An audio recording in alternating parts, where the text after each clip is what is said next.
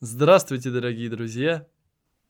Этим прохладным вечером, немножко снежным, высоковлажным, мы говорим о фильме, который называется «Лето».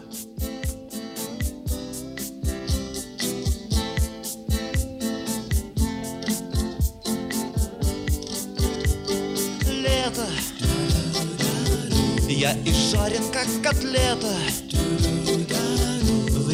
есть, а денег нету Но мне на это наплевать Всем привет! Это подкаст «Я не бомж, это гранж», и сегодня мы наконец-таки обсуждаем хоть кому-то известного режиссера, а точнее Кирилла Серебренникова. Мы не будем разбирать полностью его творчество, а сосредоточимся сегодня только на одном фильме.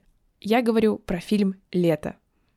В предыдущем выпуске мы как раз обсуждали Ленинградский рок-клуб, и фильм «Лето» посвящен как раз этому творческому сообществу, хотя во многом он совершенно не биографичен, и об этом мы тоже поговорим. Кстати, сегодня у нас есть специальный гость. Это Лиза, она из сообщества «Чистый лист». Лиза, пожалуйста, расскажи, что это за сообщество. Всем привет, я Лиза. Мы проводим квартирники, книжные свопы, киновечера. Например, последний киновечер, который мы провели в кофейне, был посвящен фильму «Довлатов», мы посмотрели фильм, а после обсудили его с нашим кинокритиком Ксюшей. В описании вы найдете ссылку на сообщество. Подписывайтесь, у них очень крутые квартирники, советую сходить, если у вас есть свободный вечерок и вы не знаете, чем заняться. И сегодня как раз мы окунемся в атмосферу чистого листа и проведем своего рода киновечер. Как раз обсудим, что нам понравилось или не понравилось в фильме Серебренникова, и вообще расскажем, почему его стоит посмотреть. Если кратко, о чем фильм «Лето»? Было бы неправильно говорить, что он о Ленинградском рок-клубе, потому что про сам рок-клуб, ну, не сильно много сказано. Скорее, это нужная локация для того, чтобы рассказать о чем-то большем, чем биографичная история творческих ребят. Борис Борисович Гребенщиков говорил, что фильм, ну, страшно, страшно опошляет вообще все, что можно было опошлить. Это не касается ни Цоя, ни Майка Науменко, ни там нашу тусовку. Все было не так и так далее. Кто сценарист, он даже не жил, цитирую, на этой планете. Я думаю, что он этой эпохой очень дорожит, и поэтому он не может допустить каких-то творческих отклонений. Хотя я согласен, что, ну, много неточностей. Короче, суть в том, что по предыстории фильм исторически неточный, и там на кинопоиске даже, вот я перед тем, как записывать, посчитал отзывы, и там занавеска в квартире Майка Науменко была не в том месте, моделька, вот которая там Ил-62 с моторчиком. Это детская игрушка, это не пластиковая моделька, которыми увлекался Майк Науменко. Поэтому да, если вы настоящий фанат группы кино и до мелочей знаете их биографию, да, возможно, этот фильм вас не впечатлит. Но поскольку его режиссировал Кирилл Серебренников, я бы не сказала, что фильм вообще нуждается в том, чтобы передавать оригинальную историю. Он совсем не про то, чтобы рассказать, как было, потому что это кино хочет рассказать о чем-то большем. Вот именно. И я о том же, Саша. Мне кажется, мне кажется, что люди просто цепляются за ту эпоху, которую они сами пережили, и такие, нет, не так, я бы рассказал по-другому. Но они упускают самое главное. Аналогия, которая мне приходит в голову, Тарантино, да, однажды в Голливуде. Это же его ностальгия по его же детству. Ну или не детству, но в общем по какой-то его вот эпохе, которую он очень любит и дорожит ею. Так так же и Серебренников, если вот так сопоставить. Это же тоже время его юности. И он про него рассказывает, как вот он друзьям бы рассказывал. И эти зарисовки, этого не было. Они буквально говорят, да нет, я все это выдумал. Лиз, как тебе фильм? Фильм мне и правда понравился. Я точно так же, как и Гоша, сначала посмотрела несколько рецензий, в том числе на кинопоиске, и даже не знала, чего мне ожидать от этого фильма, потому что я, если честно, не особенно знакома с фильмографией Серебренникова, но была приятно удивлена и погрузилась в эту эпоху, в эту атмосферу. Особенно мне понравился выбор песен. Они как-то особенно срезонировали мне. Я весь следующий день слушала исключительно песни из этого фильма. Там были даже произведения, которые в детстве играл мне на гитаре мой папа, поэтому я особенно... Например, какие? «Дерево», которое играло в конце. Я знаю, мое дерево не проживет и недели.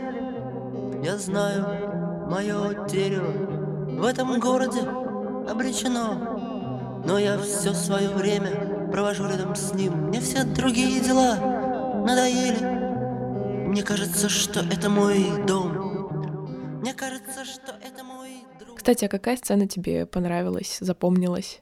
В общем, мне особенно понравилась сцена с э, пластинками, с кадрами, переходящими в режим реального времени, когда снимались эти великие культовые альбомы, обложки. Было видно, что Майк Науменко очень рефлексирует по этому поводу, он как будто очень э, переживает, и его действительно гнетет, что он не может добиться такого же мирового признания, как группы, которым он подражает.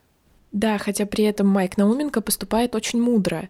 И несмотря на то, что у него разваливается брак с э, любимой женой, которая начинает смотреть в сторону Виктора Цоя, более молодого, более прорывного, но вместо того, чтобы устраивать скандалы, он предлагает Цою записать их первый альбом, студийный. И как по мне, это очень взвешенный и, я бы сказала, наверное, профессиональный поступок, потому что Майк Науменко видит, что у этой музыкальной группы есть потенциал.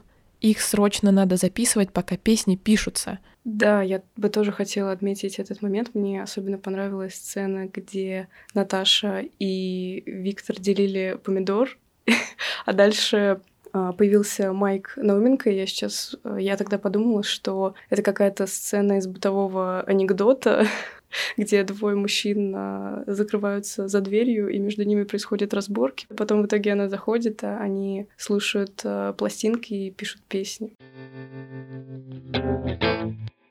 Канский фестиваль вручил ветвь этому фильму за саундтрек. Имейте в виду. Я думаю, не зря вручили эту награду, потому что главное достоинство фильма «Лето» — это музыкальные вставки. И то, как, в принципе, в этом фильме обыгрывается музыка. Это не просто какое-то дополнение, чтобы создать настроение у зрителя. Это не просто, чтобы заполнить пространство в фильме. Музыка здесь играет очень важную роль, потому что, ну, как минимум, фильм о музыкантах. И было бы грустно слышать просто на фоне какие-то перебивки. Мне очень запомнился момент, где группа кино, тогда еще называвшаяся Гарин и гиперболоиды, приходит на литовку текстов, хотят, чтобы их взяли в рок-клуб. И там, знаете, сидит эта тетка, та самая училка в школе, которую вы не любите, потому что она, ну вот, язва. И на фоне играет песня «Не обещай».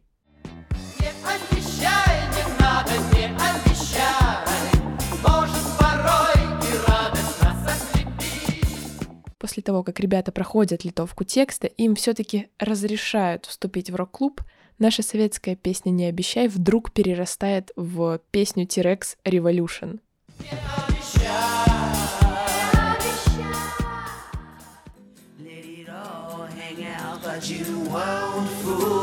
Children of the revolution, now you won't fool the children of the revolution, now, now, now.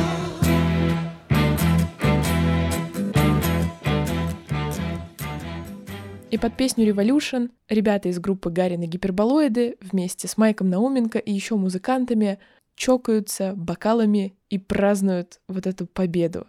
И то есть вот здесь, с одной стороны, музыкальные вставки нужны для того, чтобы э, рассказать какую-то часть сюжета и показать некоторый контраст между персонажами. В то же время есть музыкальные вставки, которые 100%, если вы смотрели фильм, это то, что вам запомнилось.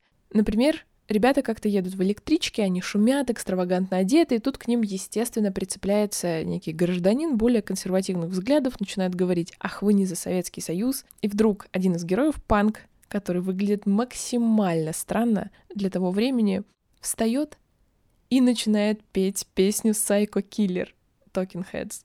В этот момент к нему подключаются, как ни странно, бабки. И бабки начинают ему подпевать он танцует, а параллельно идет какая-то забавная легкая анимация, чтобы казалось, что это все как в клипе.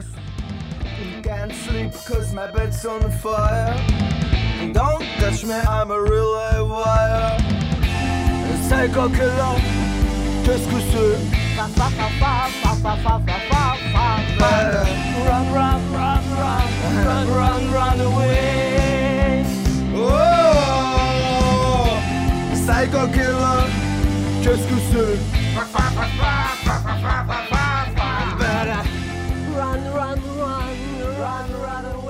Эта сцена как будто описывает настроение фильма. А, ребята, вам как? Какая сцена больше всего запомнилась? Да, отличная такая сцена, я считаю, самая лучшая во всем В целом, фильм на этом можно было бы. Лучше уже не будет, заканчиваем выпуск. Когда они дрались в электричке с этими с сотрудниками госслужб, Цой же там из себя начал изображать Брюса Ли, а он же буквально изображал из себя Брюса Ли. Он же типа увлекался единоборствами. И Брюсом Ли, он там цитировал его. А Знаете, вот еще вот о исторической точности. В гримерке, да, после концерта группы «Зоопарк», вот одна из первых сцен кончается и переход в гримерку. Там вот плакат группы «Россияне». А из рассказа нашего про Лен Рок-клуб вы помните, что была такая группа «Россияне». Поэтому да, если фильм и соблюдает хоть какую-то историческую точность, то она заключается именно вот в этих мелких деталях.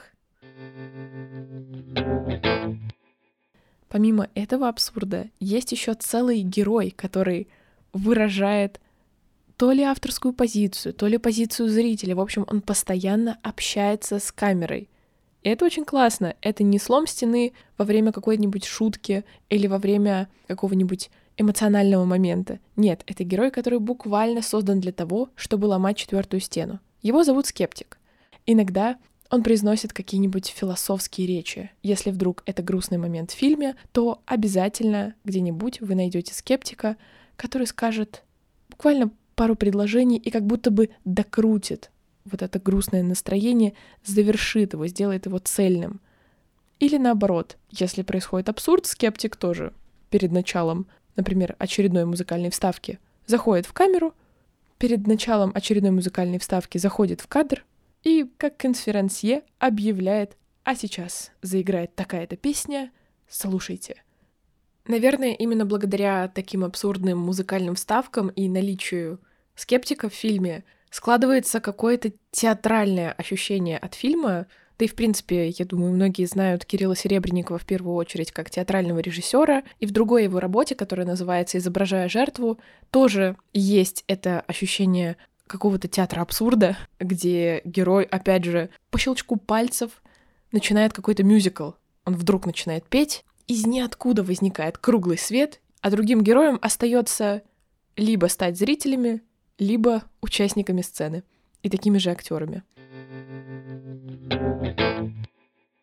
Вот мы все хвалим и хвалим фильм, а как будто хочется и чуть-чуть пожурить, но, опять же, лично со своей какой-то субъективной позиции. Мне, например, в фильме не очень понравился момент, где показано вот это условное противостояние цензуры советской, консервативной и свободных инакомыслящих музыкантов, для которых уже не существует вот этих рамок, правил, и их раздражает литовка текстов. Мне местами показалось, что конфликт очень поверхностный, потому что, как мы уже говорили в нашем выпуске про рок-клуб, не у всех групп были такие уж проблемы с цензурой, и многие достаточно спокойно выпускали свои тексты.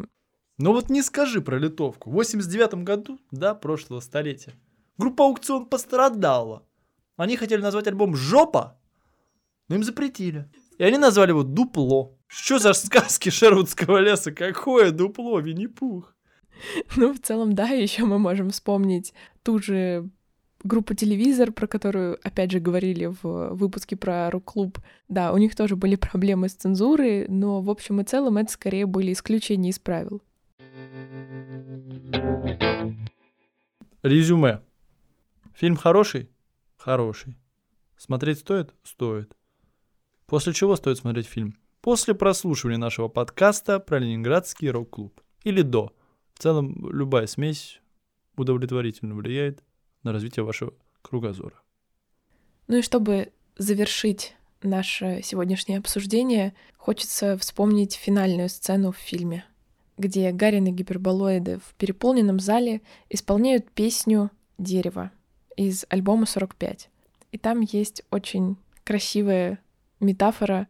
Что Цой поет песню «Дерево», а потом там, типа, Майк Науменко умер в 91 году.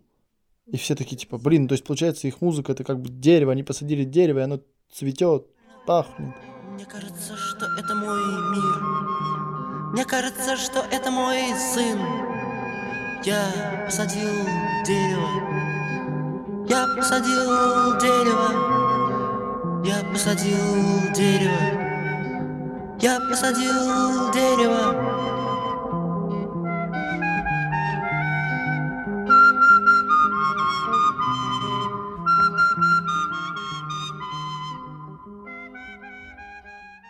А потом резко так.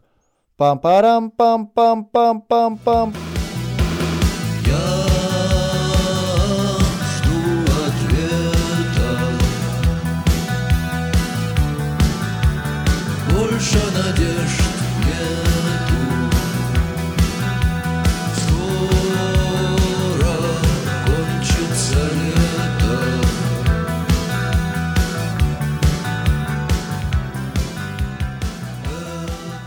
Мы, конечно, хотим, чтобы лето не кончалось, но оно кончится.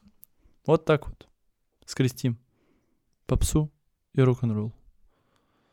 Так же, как мы скрещиваем бесконечное балагурство и утонченную грацию.